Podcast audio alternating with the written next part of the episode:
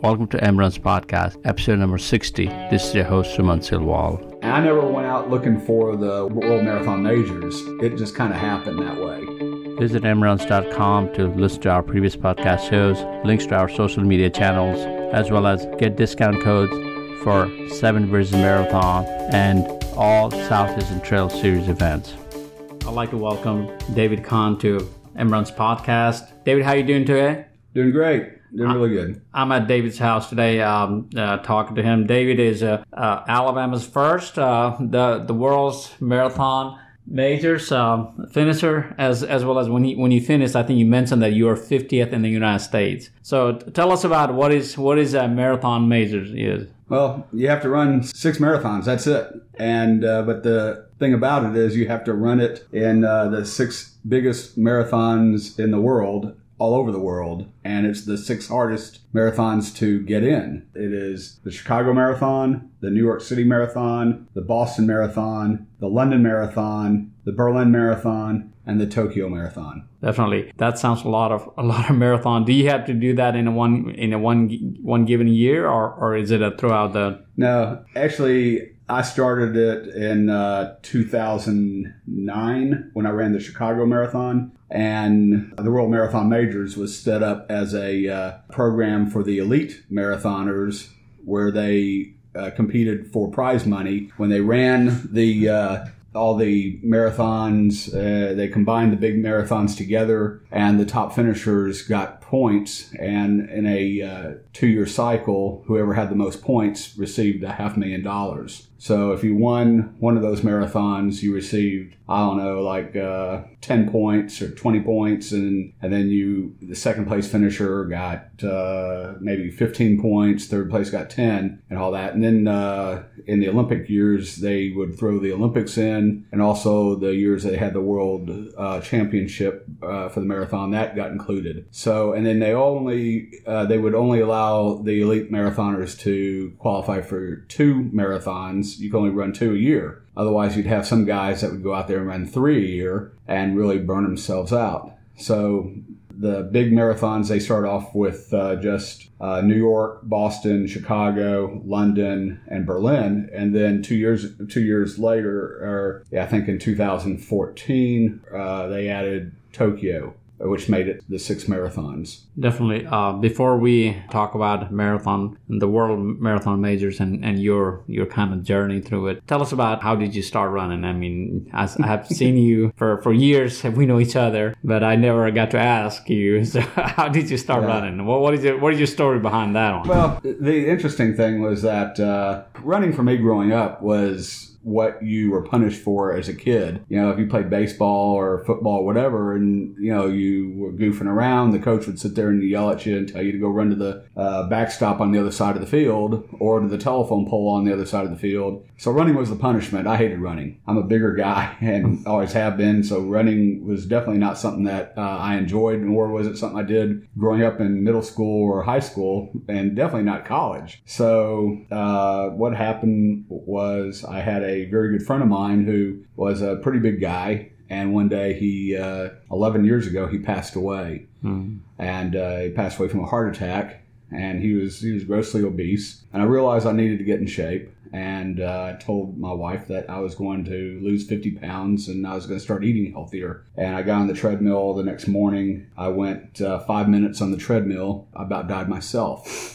and I wasn't going very fast. I think we were, I was going maybe 2.5 on the treadmill. I, I don't even think I got it over 3.0. And then uh, got it going the next day up to maybe 10 minutes and 15 minutes and all that. Before long, I got it to where I was going over an hour and I got the treadmill up to over 4.0 for those of you that know treadmills. So from there, I did that for over a year. I lost, uh, oh, close to maybe 80 pounds. And I was in pretty good shape. And then a uh, friend of mine was running a 5K, the Hueytown 5K out in Hueytown, Alabama. And I asked her how far the 5K was. And she goes, three miles, 3.1 miles. And I said, I really think I could do that because I was doing over four miles on a treadmill. So I went and bought a pair of running shoes and I went to the local high school and ran 12 laps around the track. And I said, okay, well, after three days of that, I think I've got the three miles down. And uh, I took off. I, I did that uh, Tuesday, Wednesday, Thursday, took off Friday. Saturday was the race, and I did it in about 30 minutes. That was my 5K. I'm like, okay, and that was really the first time I ever ran on the road was at the Hueytown 5K. I was done, went after the race, I went by a Starbucks, and there were a bunch of people I knew that were at the Starbucks and they were running, and they saw that I had my bib on, and they said, "Oh my gosh, you ran the Hueytown 5K!" and next thing I know, that they had told me to, "Oh, why don't you come run with us? We're running with Danny Harrelson at Run University." I did, I had no idea what they were talking about, and Coach Danny had coached a lot of people to the uh, Couch to 5K program here in Birmingham. And from there, I'm like, okay. So I went uh, maybe Tuesday or Wednesday that week and went to his uh, uh, evening run and realized that I was more in the front of that pack than I was in the back. And next thing I knew, they were running the Komen 5K for breast cancer. And I did that race and I was pretty good at that. And uh, then I, th- I thought I was done running road races. But after that, uh, they started talking about the Vulcan 10K race. And I figured, well, that's got to be what, 6.2 miles. Uh-huh. And so next thing I knew, that group was training for the uh, Vulcan 10K. And so I did that. And then the next thing I knew after we completed that was we were training for the uh, Mercedes Half Marathon. And uh, so I, I ran that and finished in, I want to say, two hours and 21 minutes. That's- and that's I thought good. that, okay, well, I, I did a half marathon. I've achieved the goal. Now we're done. But then I saw where the Chicago Marathon was just opening up their entries. And I decided, well, I'm halfway there. Why don't I sign up for a marathon? I wanted to do one marathon, see if I could do it. I signed up for the Chicago Marathon, and uh, that was in October. At the same time, I was launching a major business for me uh, called Yogurt Mountain. And uh, I would not advise that to anybody to run their first marathon and to open up a new business at the same time. Something I would not advise. But I went out and uh, I trained all summer long for the Chicago Marathon in the heat of Alabama while I was opening up my business. And uh, and probably three weeks, four weeks before the Chicago Marathon, I developed an IT band problem. It was doubtful whether I would even make it, and then it was hard for me to get my long 20 mile runs in because my business uh, was keeping me there very late at night. And the next morning, I just wasn't able to get up and get out there and get the 20 milers in. I remember one day, uh, it's like, okay, I've got to get a 20 miler in. And I just went up and down Lakeshore four times Wow. just to get my 20 miler in. Uh, like a Tuesday morning, that was, I, I put some water and Gatorade out at the ends and in the middle. And that was what I did to get my 20 miler in. Come October 11th, 2009, I completed the Chicago Marathon, crossed the finish line, in uh, six hours, 21 minutes, and 49 seconds. And I'm like, okay, done. No This more is it. marathons. Uh, no more. This No is more- for you. That you know? was it. You know, it was a long time to be out there for six hours or over six hours. And uh, my IT band was giving me problems that day, as it had been for the last month. Uh, in fact, I had to stop towards mile 20, and my sister had to stretch me out and, and work the IT band out. Uh, you know, I was at a situation, I was reading something about the New York Marathon, and along the way, I'd become friends with Meb Keflezighi. And Meb was wanting me to run the New York Marathon on his Meb Foundation team. But I knew another guy who had run it on Fred's team, and Fred's team is named after uh, the founder of the New York Marathon, Fred Lebow. And Fred was the um, he had struggled through uh, cancer at the uh, Memorial Sloan Kettering Cancer uh, Institute up in New York, and one of his visions was that he would have a charity for that, which then became the number one out of all the I don't know fifty different charity groups, maybe hundred different charity groups. It was the number one charity group uh, for the New York Marathon, and so I had signed up for that, and then maybe a week later, Meb had called me up, and asked me if I would join his team. I said, Meb, I normally would, but I was already committed to Fred's team. You already committed to one team. Yeah, and that was for 2011.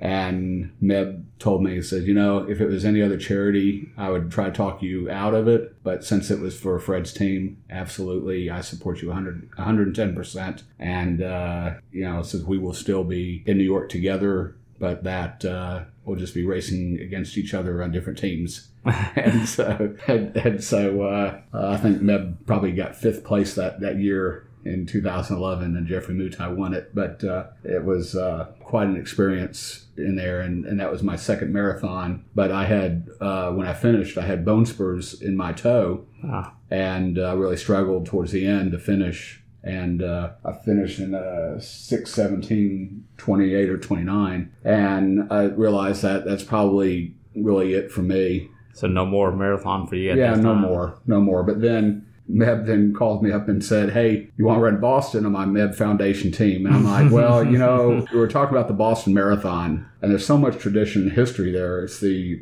if you want to say the Athens Marathon is the original marathon, Boston is the oldest marathon." And uh, I was like, "Well, I'm not going to tell Meb no." So I, I went ahead and committed to Meb that I would run on his foundation team, and I went out there, and uh, I was in Boston earlier with Meb uh, in February of 2012, and we were passing. We saw the Citgo sign, and Meb tells me, he says, when you see the Citgo sign, you're two miles from the finish. You're about a mile away from the Citgo sign. I said, okay, that's good to know. And he said, and Meb had already qualified for the Olympics, for the 2012 London Olympic Games, winning by winning the Olympic trials. So he wasn't going to run it, and he uh, was going to be the grand marshal. And he told me, he said that, uh, you know, maybe I'll come out and run you in if I can. I said, Really? He goes, Yeah, absolutely. So we get to April 16th of 2012, and it was 88 degrees that day and leading up to it. And I'm like, There's no way I'm going to be able to run a marathon in 88 degrees. I'm still a pretty good sized guy. So And couple- 80, 88 degrees is pretty hot for Boston, correct? So- it's very hot. And so a few days beforehand, I was at a charity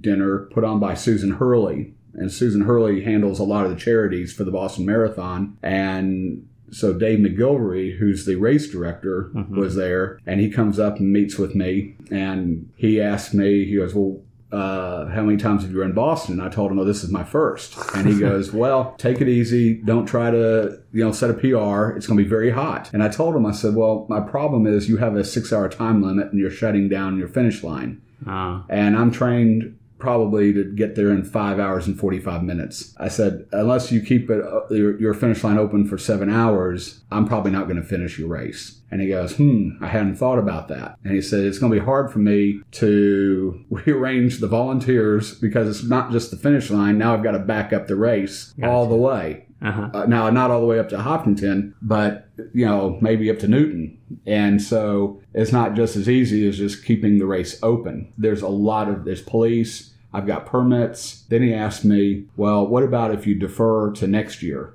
To 2013. And I said, hmm, well, I'm running London next year because along the way, Boston was my halfway point to the world major marathons. And somewhere along the line, I had made a decision that, you know, I'm halfway there. I might as well run three more marathons. So that that was my question: is how did you make a decision to go? But anyway, let's talk about the story. So I said, I'll, I'll keep an open mind. So that was on a Friday night before the Boston Marathon on Monday. Saturday around noontime, the Boston Marathon made a decision that they were going to keep the finish line open till at least seven hours and that they were also going to offer a deferment, preferably for charity runners and runners that did not qualify. Well, I did not qualify and I was a charity runner. Gotcha. So uh, he was highly recommending me, Me- to, you- to do that. To do that. But I also made the decision after talking with my wife that, you know, I've trained in Alabama. I'm used to somewhat of the heat. This heat is yeah.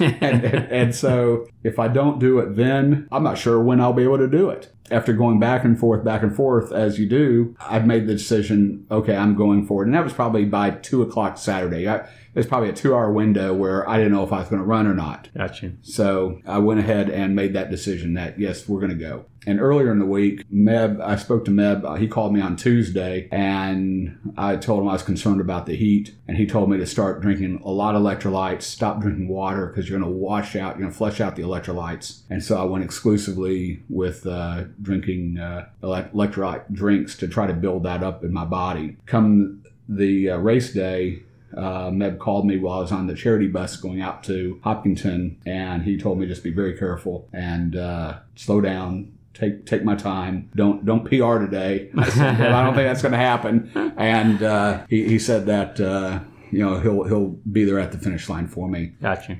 So, you know, when I put a lot of sunscreen on my face and all that, but when I started the race, I was in the third wave and there was um, it was really hot very very hot and there's no shade out there. And as i started running the sun i started sweating and the sunscreen went in my eyes and it blinded me. I couldn't see. Wow. it was burning. And so for the first two miles i was wiping it out of my eyes and i'm like this is this is just brutal. So after i got to wellesley i went through the scream tunnel. I decided you know i'm not having fun. This is awful. I'm quitting. I'm just done. And so in newton as i was coming into newton there's a fire station on the right and you go down a little hill I was going to drop out at the fire station. But as I was coming down the hill and I get into Newton, right across from the fire station were a bunch of charity tents set up for the Boston Marathon. Uh-huh. Fred's team had a tent set up. Gotcha. I could see this orange tent. And in there was a gal named Aubrey Barr, who was the number one fundraiser for Fred's team. And she had helped me get a very close friend of mine, Rusty Radwin, into uh, an appointment with Memorial Sloan Kettering. And so I go over to Aubrey. She gives me an ice cold bottle of water, an ice cold towel, puts some ice in my hat, gives me a hug. We take a picture, and she tells me, "You look great. Oh, you're going to do great today. This is your race. You got it. Oh, you, you're you're uh, you know just up up a little bit of a hill, and it's all downhill after that. You got this, David. Go." And I took off running. I'm halfway up the hill, half a mile up into the hills of Newton, and I realized, wait a minute, I was going to drop out. you forgot. I forgot I forgot to quit. And then and then my phone rang and it was Merhawi Keflezighi, Meb's brother. And he said, how, how's it, asked me how I, how I was doing. I said, awful. It was horrible. And that uh, I was going to quit back there. And he uh, said that, uh, he goes, well, Geoffrey Mutai had dropped out and Geoffrey had won the New York City Marathon in, in 11 and he won Boston uh, in 11. He, he won both races back to back and he was the most feared uh, marathoner back in those days. And I'm like thinking, and, he, and telling me it, it's no shame if you drop out, and and all that. It's okay. Even Geoffrey Mutai dropped out about mile 16 or 17, and if if you drop out, it's okay. And I'm like, wait a minute, I have a chance to beat Geoffrey Mutai, Ah. and and he stops and he goes. Uh, yeah, I guess so. So I had a newfound uh, pep in my step. I'm like, okay, we can do this. And all on the route, the people, uh, the Bostonians were out there with ice and popsicles, and they had taken hoses from their houses to the street as we were running by. And, you know, they were the ones that kept us going that Gotcha. day. Uh, and, and so when I got to mile 25, there was Meb Keflezighi waiting on me with one mile to go at the Citgo sign, and he ran me in to uh, the finish line that day. So what, what time did you finish that? Uh, that was a brutal day of, uh, I want to say, 642.02. Excellent. I mean, still finished. that's that's the one of the thing I was thinking as you're telling me about 2012. If you would have deferred to 2013, you know what happened to it. There's a bomb that went off, and then I would have, I would not have finished in 13 because I would have been back. Uh, you know, yeah. our good friend Randy Lyle was a mile to the finish, and so if you'd gone off of there, I probably would have been a good uh, maybe nine miles to the finish from Mm, yeah. there. Uh, so there's no way I would have finished 13, and so my the whole world major marathon would have derailed all on Boston, all hinged on Boston because if Dave McGillivray hadn't uh, changed the finish line from six o'clock from six hours to seven, Seven hours, hours. if the people of Boston weren't out there helping me, Gotcha. if if I you know if I dropped out, you know Yeah. if if a lot of things had happened, the universe had to lined up for you Right. to, to do that i mean that's a that's a great story because a lot of time we don't think about especially especially the cases like that you know and you're this has become one of the biggest point for you then then you can continue on your world major so that's a pretty nice story so Yeah, which which then kind of leads us to the following year, right? To uh, the bomb in 2013, which was London. So the you know the bomb goes off. Boston is run on Monday, and London was run on Sunday. I was leaving, I want to say Tuesday or Wednesday to go over to London, and so nobody knows what's going on uh, in the world. All they know is that okay, uh, the Boston Marathon got blown up. What is next? Who's behind this? And you know, I'm hearing from my father, "Don't go." I'm hearing from other uh, friends that uh, uh, Bert Bloomston, who's run uh, marathons all over the world. He calls me up and, you know, he's run his last marathon a, a decade ago. And, you know, Bert told me, he says, David, don't go, go another time. Uh, you know, you don't know what's going on in this world. And, uh, you know, so I've got him, my dad, and I've got my wife who sits there and tells me, you know, uh, what are the odds of something happening to you because you're going to be so far in the back that even if something goes on, are they really going to do anything to the people in the back of the marathon. And so I'm like, well, okay, you got a good point there. But uh, I went ahead and everything I had was non-refundable. My ticket, my plane tickets, my hotel, my entry form, everything. You're going. I'm So, going. it And didn't so matter. I, I, I did all the training for it. So, you know, I, I get to London and Meb calls me up and he tells me, he says, David, don't stay at any one place too long. Keep moving around. and I said, well, what do you mean? He goes, just get to the expo, get your bib, get out of there. Don't stick around that there. Says, you know, at the start, don't get to the start too early. You know, again, just get there and then go run the race. Don't stick around. And I'm like, okay. So, so, so what's the Boston effect a week after in London? everybody, you know, there and there were people that ran Boston that were running London. Hmm. So, you know, there's some people out there doing that. And in London, I was with Marathon Tours, the group out of Boston that uh, had secured the bib, had secured my room, and secured transportation to the start. And so, you know, as we got over there, again, we didn't know what had gone on, what was going on. Gotcha. And then you hear about the brothers. Then you hear about the incident at uh, the university. Then you hear about they, they got one of the brothers in the shootout, and then you had the situation with the boat. And I was watching that live on CNN in the middle of the night,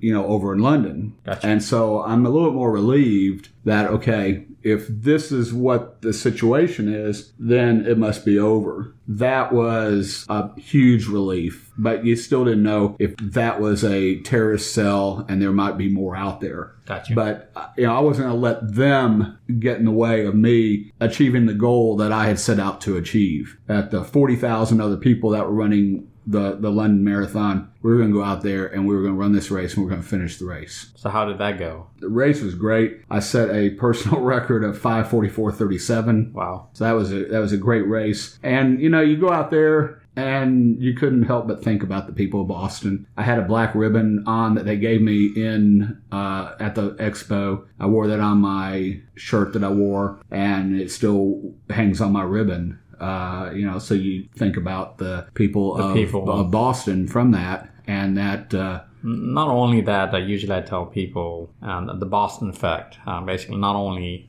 that race and the people, it changed a lot in our field. Yeah. I mean, you know, think about it. Running used to be so different before pre pre pre Boston. You know, we talk about pre 9-11. We talk Yep. now pre Boston. Our races used to be just you know different. I I, I ran uh, Nashville, rock and roll Nashville, um, and it was there was tight security, and I knew that throughout the throughout the country, even here, was tight security, like you said, that we didn't know. So you you finished your London. So Well, but but here's the interesting story: is that so I tell Meb and Merhawi that Geoffrey Mutai is running the race and running London, and Wilson Kipsang. So Merhawi talks to their agent and sets up a quick meeting over at their hotel with me, and so I go over and meet with them. And so I told Geoffrey that. Uh, Look, you beat me in New York. I beat you in Boston and, and he's like looking at me. And uh, I said, now tomorrow we're going to determine who's the best runner between us. And Wilson Kipsang, who has won all these races, holds the record, held the record for Berlin before it got beat last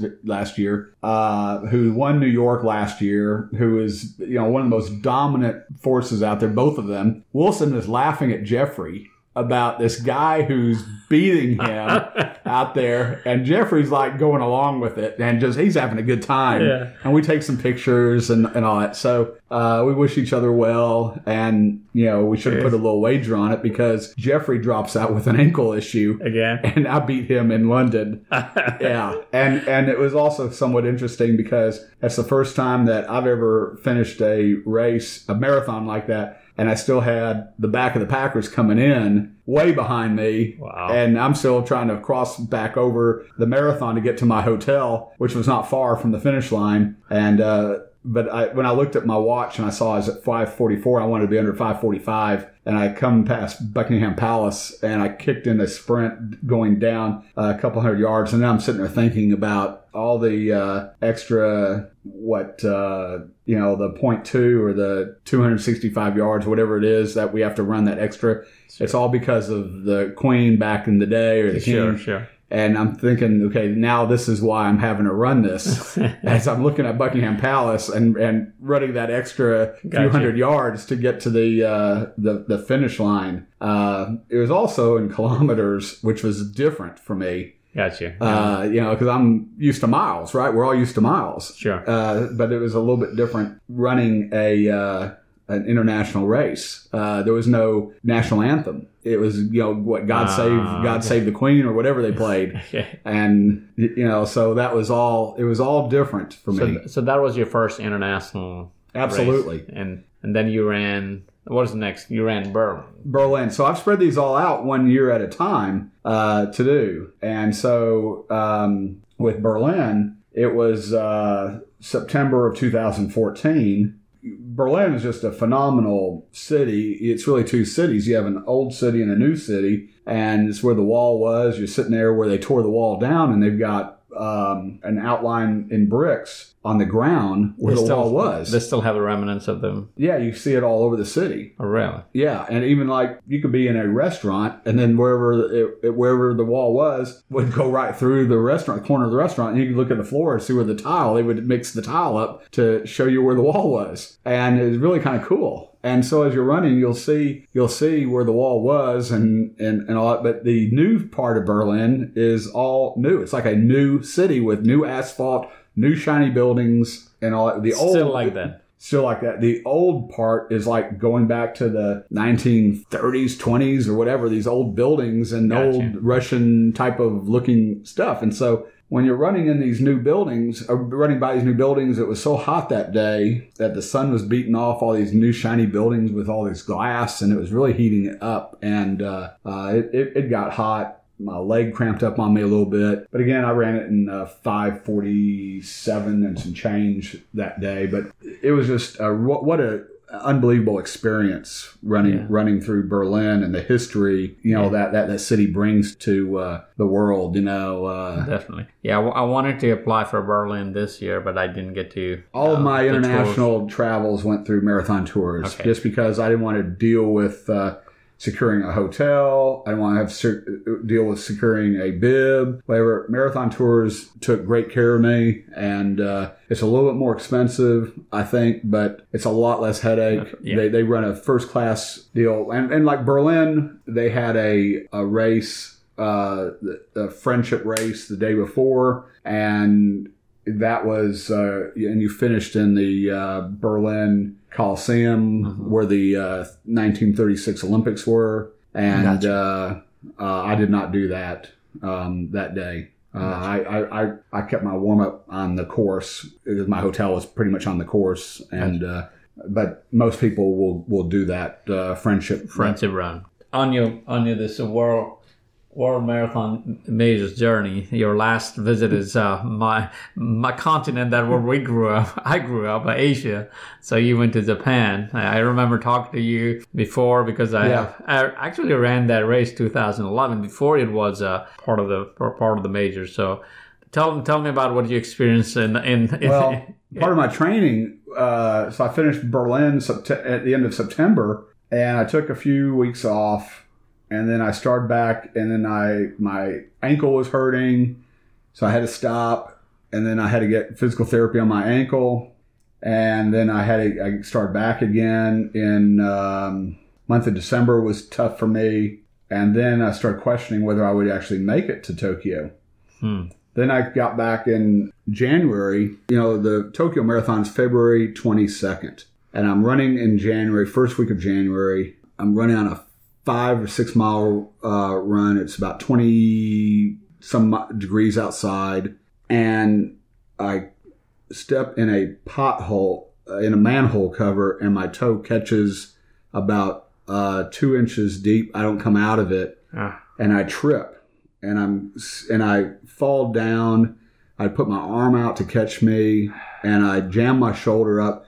A car had just pulled out of Starbucks and Mountain Brook was coming up the hill, and I'm thinking, "Oh my gosh, I'm gonna get run over." I'm, Wow. I'm gonna. It's, it was coming right at me. I'm wearing black, black, black, and I didn't even think they would. They actually saw me. I'm trying to get up. My shoulder hurts so bad I can't push myself up. I'm fighting to get up, and I finally get up as the car stops right beside me, and then I get up and I walk the last probably quarter mile to where my car is, and I'm thinking, I'm done. There's no way I'm gonna make it to Tokyo. You felt like that was a sign for you to not to go farther. Well, I was done with my run. Yeah. And uh, so I go and get an X-ray, and it said, "Well, the X-ray shows nothing." Then I got an MRI, and the MRI really was somewhat inconclusive. Then they did a scan. Well, the scan showed that nothing was torn, but but I could not even lift my arm to turn on a light. So from there, I um, the doctor shot a cortisone shot into my shoulder to relieve the uh, pain Uh huh. and and all that because it had swollen up pretty good. And then they sent me off to physical therapy for a few days just to get my range of motion back. And after a week, I was I was good. And so I lost a week of training, and I got back at it by mid January. And I had five weeks to get ready for Tokyo. Yeah. And so I'm like, okay, now we're back on there. I didn't realize how far Tokyo really is. It was like, uh, I don't know what, 15 hour time difference. And the flight itself was maybe 15, 17 hours from Atlanta. It's forever. So. Yeah. I know. Welcome to our and part then, of the world. And then you get to, I want to say I flew into maybe Nairobi, Uh, uh, Narita. Narita Airport. And then it's like another hour to get to downtown Tokyo. Uh huh. and uh, you know so by that time i mean y y- your body it takes so long to adjust. When you're flying over to europe it wasn't so bad. But all the way over to tokyo it's like you know f- the 15 hours ahead just really kind of messes with you. You know so it takes you a while to kind of get back on the schedule. I wanted to stay up that, that first night as late as i could and then try to go to bed at, at on at, you know like 9 or 10 o'clock their time even though I'd been up forever. And then I uh, got up next morning and did some shakeout runs. Same with the next day, and then from there, uh, I, I left. I think I want to say Tuesday or Wednesday. Got there the next day on Thursday, whatever it was. Otherwise, it takes Yeah, you lose yeah, a day. You lose a day, and it just yeah, it messes you up a lot. So. Yeah, and so then then I went to the expo early, and the expo there was you know everybody every expo is different. When I went to Berlin, it was in the old Berlin airport, which was like uh, going to something that a um, Nazi uh, airport that was built by the Nazis or something. And, uh, that was kind of interesting, you know. So, and, but the expo was was at the airport, and So Tokyo is just is totally different. The the music, and the It was like going to a Nintendo conference. It's circus, like just like and then everybody Yeah. talking different language. I was like, yeah, And the girls are dressed in little uh, Nintendo or Sega or Xbox outfits. And, you know, it, it, it was not like going to a runner's uh, expo. It was like going to a video convention. yeah, yeah. And, and, and, and, you know, so, and, and then on top of that, the sizes for the, the apparel was for Japanese, not for Americans. and, and and they would not let you change exchange it too. no. you're, you're stuck with it. I, I, I'm from Asia, and then I got stuck with the. I, I, I was wearing medium, and that medium was small medium for me. So Right. You can also go uh, three or four sizes different. Yeah. Yeah. So, so get out there. But I will say this: the people in Tokyo were the friendliest of any of the races I ever did. They, uh, I did the friendship run. I met some friends of mine from Chicago. I made friends that were on the trip with Marathon Tours, and we all buddied up together. And we went to the friendship run the day before, and you know, had, we had to learn how to use the subway system, and that was a whole adventure of its own and you know did the did the run came back in and uh, got ready for the race the next day uh, the interesting things that i learned was that that, that race was a point to point you start downtown and they take you out to uh, their exhibition center, Yeah, somewhere out there. which is Way tw- 26 or 42 kilometers on the other side of the city, almost to the airport. And, uh, and, you know, but Marathon Tours had a bus system that would take you back to the airport. You know, and they did not have porta potties in the corrals. Once you got in the corral, Oh, they didn't. I didn't. there was remember. no, yeah, there was no porta potty in there. And so I'm like, okay, this is going to be great. And then th- there, everything was so respectful to the runners that you didn't dare throw anything on the ground, but they had a, uh, someone like every, I want to say every 10 feet standing there with a garbage bag that you would toss your cup into. I didn't know that. I didn't know that you part. throw your gel in there, you throw your cup in there. You didn't, you didn't bother to throw anything on the ground because that would be disrespectful to the other runners. Oh, I, And then they didn't put a lot of porta potties out there because that would be disrespectful to the runners. So all the porta potties were like somewhat off the course a little bit, hidden. I remember one bathroom stop I went to was in a government building, so you had to run off the course and then into the building, then down a hall, and then I had to wait. and so I'm just killing time, just killing time. But I will say that the people were so friendly. did and- you did you ever try um, the food they had at, on, on the course? Because I didn't. No. Uh, next time, if I ever run Tokyo, which I'm, I'm a friend of mine uh, from high school, buddy, he lives there. So for me, it's like your your marathon tourist was my friend. I didn't have to worry about anything. Mm-hmm. That was one of the, my best, easiest race I have ever done. I get off the airplane and, and that's it. Right. Till I get on an airplane, he will just take care of everything from from end to end.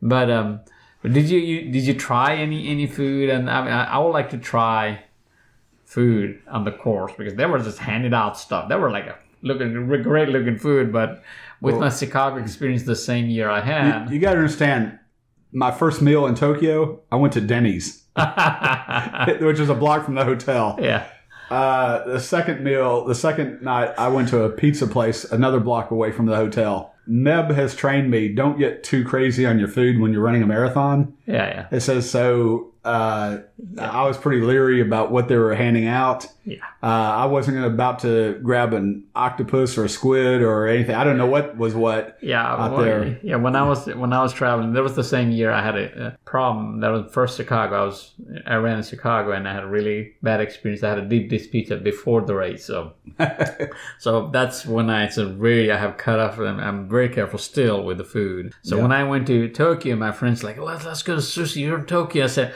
I said, I mean, we are all high school buddies, and everybody wants to go go to wanted to go to sushi. I said, no, not before the marathon. Right.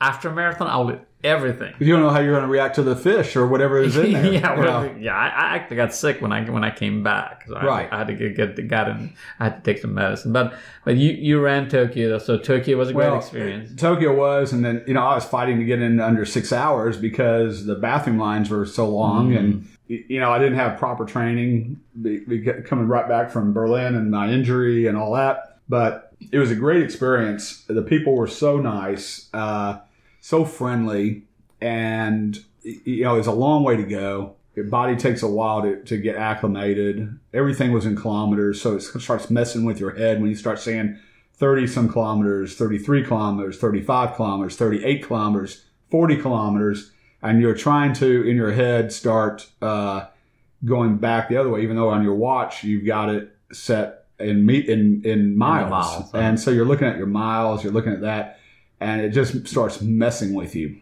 And, uh, you know, so you finish, and but the great thing about Tokyo was they you you you get in there, you give your medal, you end up in an exhibition hall, and they had a male side and a female side, and you're able to change into some fresh clothing because you still have a 20 20 some mile bus ride Yeah. back to your hotel. Back to, But I'm sitting there.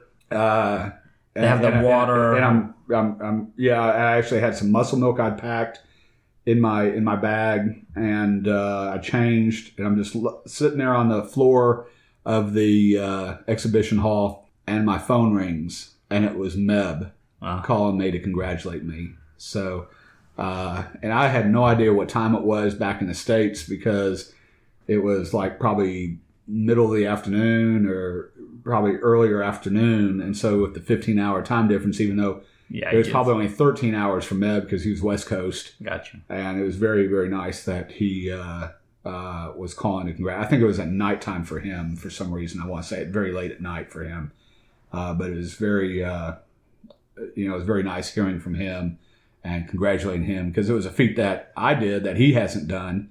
He said, "Yeah, so Yeah, I, I definitely. had never, I hadn't run all six. I think he said that he ran uh, uh, Chicago, New York. You know, he won New York, he won Boston, uh, and he had run London, but he dropped out in London. But he'd run London Olympics and all that. So uh, you know, he had not completed. He had run Tokyo in in something else, but not the Tokyo Marathon. Gotcha. You know, so it was kind of interesting. He was like saying, "Yeah, you, you accomplished something that I didn't." And the other thing that was pretty funny was that Geoffrey Mutai was supposed to run the Tokyo Marathon and he dropped out. So you, then- you still you still beat him in all, all this races now. Yeah, still beating him. So I'm up like three to one against Geoffrey Mutai uh, because I'm taking I'm taking the Tokyo. He dropped out before he even started the race. He didn't Gotcha. go. Uh, a couple weeks beforehand, he had a Oh, uh, okay. he had Achilles issue or something. You know, but uh, uh, that's what that's what made it kind of fun. And then afterwards, I got the uh, world major world marathon major certificate uh, from the uh, Abbott head, from the headquarters there, uh, certifying that I had made made it in there. And then they also sent me uh, the official medal. Uh, this is. Can I touch it? You can pick it up, absolutely. Yeah. Uh, I've seen I've seen this uh, this medal uh, at exhibit. I think it was Chicago. They they, they had it out up there, and and I'm holding it, guys. Uh, beautiful medal, and it has a Boston, Tokyo, New York, Chicago, Berlin, and London. it's the toughest medal to get. Yeah, it is. It is one of the toughest medal, medal to get. A lot of people are, right now is trying to trying to get to it. Uh, even here in Birmingham, I think Alex uh, Alex got. Uh, He's got a couple more to go. I I think he has a couple more. I have two more to go. I think Alex Morrow. Uh, if you guys don't know Alex Morrow, he's a he's he's a big part of Birmingham, but running community. But he he, he just did Tokyo this year. So Yep. so He's So- got Berlin. He's got Chicago. He's got not, not- Boston. yeah yeah. I don't think he's got New York, and he doesn't have London. I, I have also two, but the only thing is my question probably in the future I will have to ask is um is I did a Tokyo before it was it was a major. You have to go back and do it again. It, a- it doesn't count until uh, it has to be part of the deal. They won't let you go back. it's Not my rules. Their rules. It's okay. I'll go back. My friend will. my, Absolutely. my friend will love it uh, to hear. See, I need some company in this. I mean, I, it's been lonely. I've been the, uh, you know, the only guy in Alabama that's accomplished this goal, and, and, you know, I was the fiftieth person in the United States. yeah, Uh, you. You, I'll, I wanted to get to London at London before, but it's not happening. So, so hopefully, I'm still trying lottery. I'll try a couple of years, and then I'll probably have to do the charity bib or the go to the marathon and marathon tour like you have done. So, charity. I, I want to say seventy or eighty percent of the people that run London run charity. yeah, Uh, it is probably the biggest marathon out there uh, for charity. Everybody runs for charity. Even I ran the. Uh, I, I wore my Meb uh, Foundation shirt because I didn't want to look like I wasn't running for charity. There, I didn't want somebody to come up. Oh, you're not running for charity. What's wrong with you? Oh, you're an American. Oh, you don't believe in charity? Are you not running for charity? I, I, I wanted to get in. Uh, my my my angle is I wanted to get in as a pacer.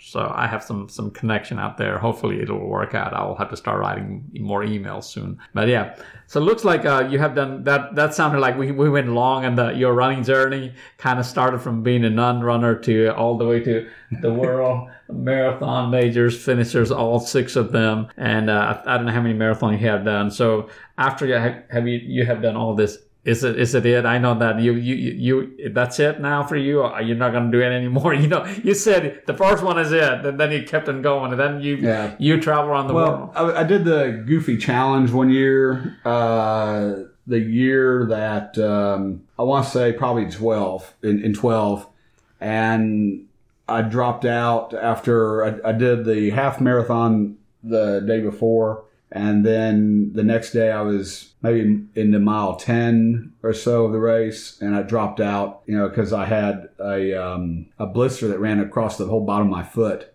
and I was out there with Randy Lyle, and uh, Randy couldn't believe I even started the race. But I'm like, my problem was that if I had continued on, I probably wouldn't have made it to Boston that year. I had to stop and, get my get that blister healed because I had to figure out what was my goal. My goal was not to finish the Goofy Challenge. My goal was to get to Boston. Gotcha. And so, and that was probably the smartest thing I did was drop out there. So I'd like to go back and pick that up one day. I'd like to do the LA Marathon. That's a that's a marathon that's really doing well, and uh, I got a lot of friends that do it.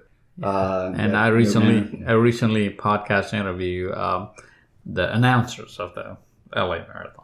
Oh yeah, I, yeah, Yeah, You know, so and then I've done 45 half marathons, and uh, you know, I'm I'm really more of a half marathon guy. The marathon really is not is not for me as much as the half is. It's a lot easier for me to conquer. You know, where where I've done the half is easier. You know, how many how many marathons have you done? I have done a marathon an ultra marathon. It's 84. Boston, my next week, my Boston will be 85th. Your 85th, yeah, And and I have done half is probably four. right. So you flip it around. yeah, we, I see a lot, lot of your. Uh, uh, you told me when I walked in your office, you said that's a lot of half. I mean, a half marathon. And it's a lot of them, and I see a lot of uh, Mercedes marathon half medal and Mercedes half marathon medal. I guess that's. There that's might be five of those, five or six of those hanging up there. Yeah, I have like some what I call like Mercedes marathon every almost every year. I mostly I'm, I'm considering it on, on the southeast. Then you know I go now. I'm kind of expanding. Uh, David, let's uh, let's uh, switch uh, topic a little bit. Uh, talk about uh, running running journey. Tell us about what is the hardest part of the part of the being doing what you do. I know that you're a very successful businessman, and top of that, you you taking the challenge of running. How does that work for you? Is it do, do they help you to be who you are? You know, you you you're trying to be a runner as well as a businessman, successful. Does it does it help or or or does it uh, hurt you in such a way anyway? Or or how, what is your what is your take on that? Well, it's hard to balance the two at, at times, and that uh, you get up early to run, and then you deal with business all day long. Um, you know, you travel a lot. I mean, it's fun when you travel and you're running places that you never have run before. You know, I've run all over the world, and and a lot of it's been because of business. Uh, you know, does running help my business? No. Does running hurt my business? No. But um, you figure out how to make the two go hand in hand. You know, there's been times when I've had to miss runs because of meetings that went late and I wasn't going to make a six o'clock run that night with, with the group. Or there were other times when I was traveling and I had to schedule my flight around a morning run. And so I'm like, okay, well, I'll finish at this time and I'll be showered and I could get to the airport at this time. And okay, well, uh, looks like I'm on the nine o'clock flight or whatever because I'm not going to make it to the airport at eight o'clock. You know, so uh, you know, but it, it's the running part is what's really fun is that you meet a lot of friends, and then when you sit there and you start talking about marathons or start talking about running, and then you find a common denominator. Uh, and that happened to me. I was at a conference in Las Vegas uh, years ago, and a guy I heard him talking about running, and I said, "Oh, so you run?" He goes, "Yeah." And when I'm in Las Vegas, I run with Meb's cousin, um, a guy named Kabram. And we'll run the strip, we'll run real early. And Kabram's a taxi driver, so I got to work around his schedule. And so I said, Well, I ran this morning too. And he's like looking at me because, of course, I'm not built like a runner. I'm just built like a middle linebacker in football. And so from there, he um, says, Oh, well, have you ever run a marathon? I said, I have. And he goes, Well, which marathons have you run? And I started telling him, I think at the time I was up to uh, maybe uh, Marine Corps, Chicago, New York, Boston, and maybe London at that time. And he couldn't believe it. Mhm. And then I told him that, yeah, uh, when I ran Boston, Meb Keflezighi ran me in. And I said, Do you know who Meb is? And he goes, Yes. And he really didn't believe me. And I pulled out my phone. I showed him pictures of Meb and I. And then all of a sudden, it, it, things kind of changed. And Ah. I got some a little bit more respect from, from that. You know. yeah. Uh, one of the thing I was going to ask you earlier, uh, didn't didn't get to ask. Um, looks like a Meb has been a big part of your running running journey, trying to finish this majors as well. Um, can you briefly talk about uh, hi- him and his uh, foundation? Uh, what how, and what impact has has he been to in, in your running journey? Well, what's kind of interesting is when you've got the sub three hour marathoners that maybe at times get a little uppity and they don't give any respect to a guy like me that's uh, a 545 marathoner. And then here you've got a guy who's without a doubt uh, the greatest American marathoner ever, winning, you know, an Olympic silver medal, the New York Marathon and the Boston Marathon. No other Americans ever done that. And so here he's Meb has taken an interest in my running and encourages me, no matter what the time is, he finds uh, some something good in that, no matter what. And so he's very encouraging. Uh, and that's very nice when you got somebody at that level. You know, it's like Michael Jordan in basketball or Tiger Woods in, in golf. You Definitely. Know?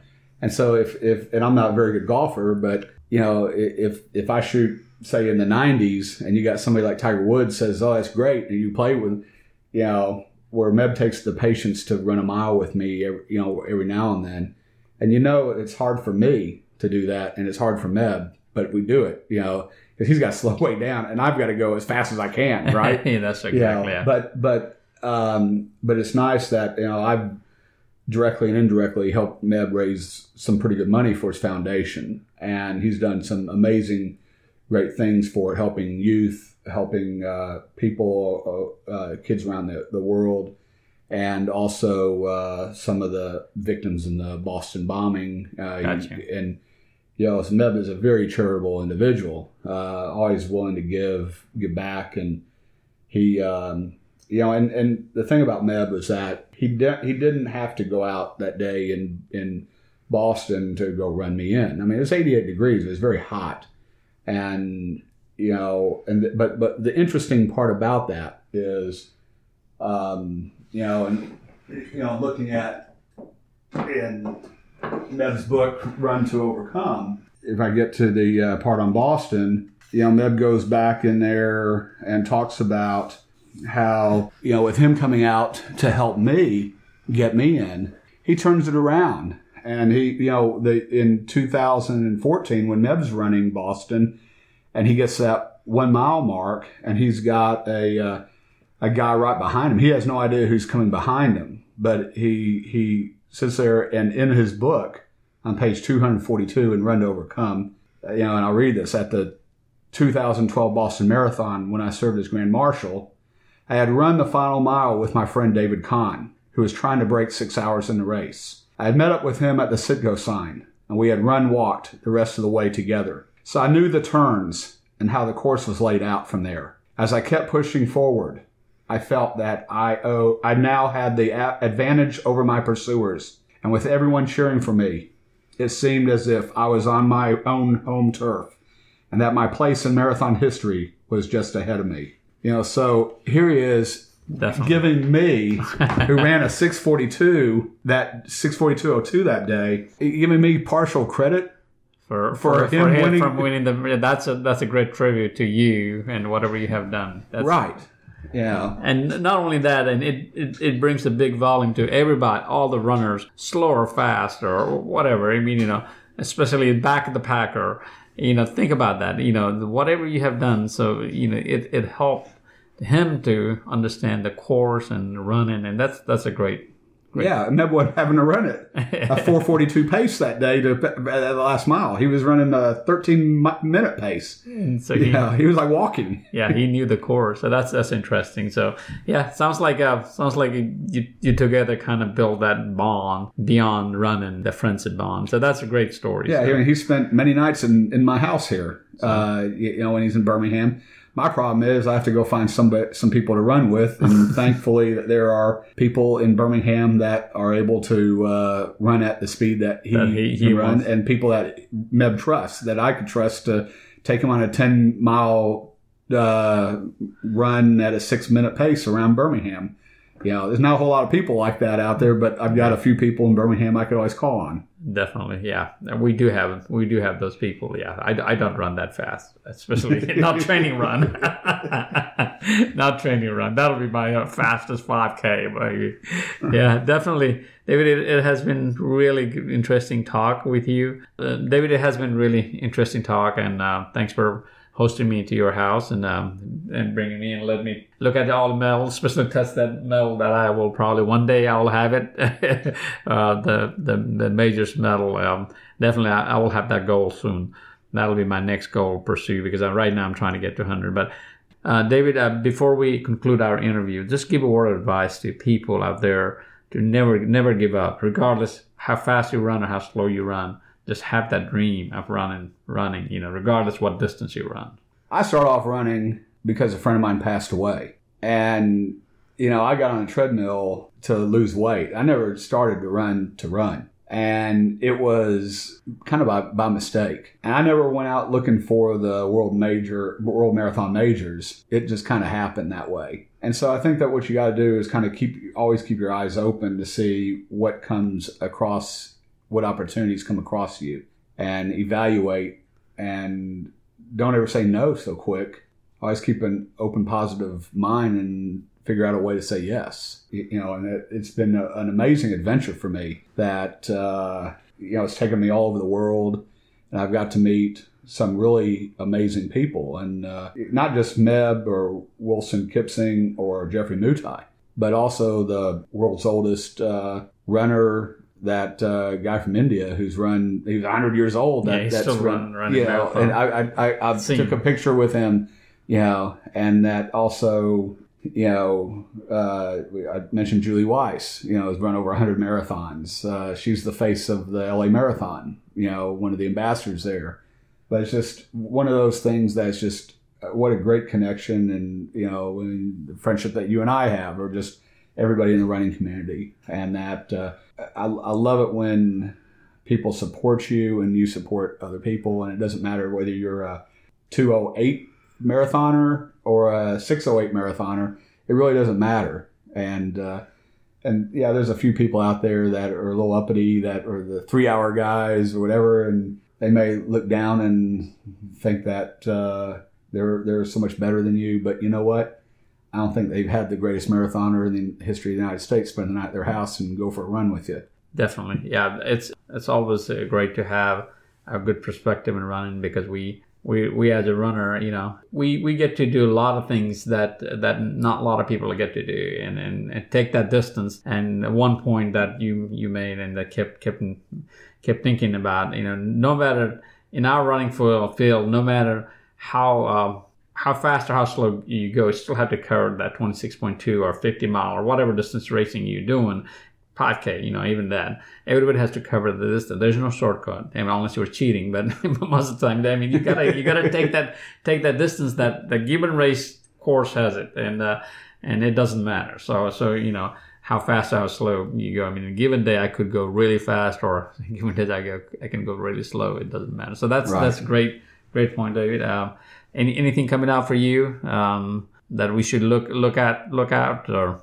Nah, I mean I've, I've got nothing on the books. I got nothing that uh, I had a stress fracture in my leg last year that uh, had to get behind me. I've got a little ankle that uh, I'm trying to get through, and I love watching my my oldest daughter took up running. She's got five or six half marathons, and she's a sub two hour gal. I think she's about a 152, 153, 154, and she's enjoying it uh, living over in Atlanta, and uh, I'm just really proud seeing what she's been doing in uh, running. And you know, she was somebody that she would never run in her whole entire life. and then I've got my son who who's a student at Alabama, and he's running three or four miles a day himself. So uh, all of a sudden, I got my family running. So uh, that's that's been kind of fun. Great. Sounds like they they've taken after you and taking that running. Yeah. Thanks for your time, and uh, we'll catch up sometime later. So. Absolutely. Thanks for having me. If you have a need to cover your events from marketing to taking photos, please contact emruns.com by emailing at marathonruns at gmail.com. Thanks for listening to another episode of EMRuns Podcast. Please subscribe to our podcast channel, Voice of Runners, at iTunes, Stitcher Radio, Google Play, and more. And also follow our social media channel, Marathon Runs, on Instagram, Facebook, Twitter, and YouTube.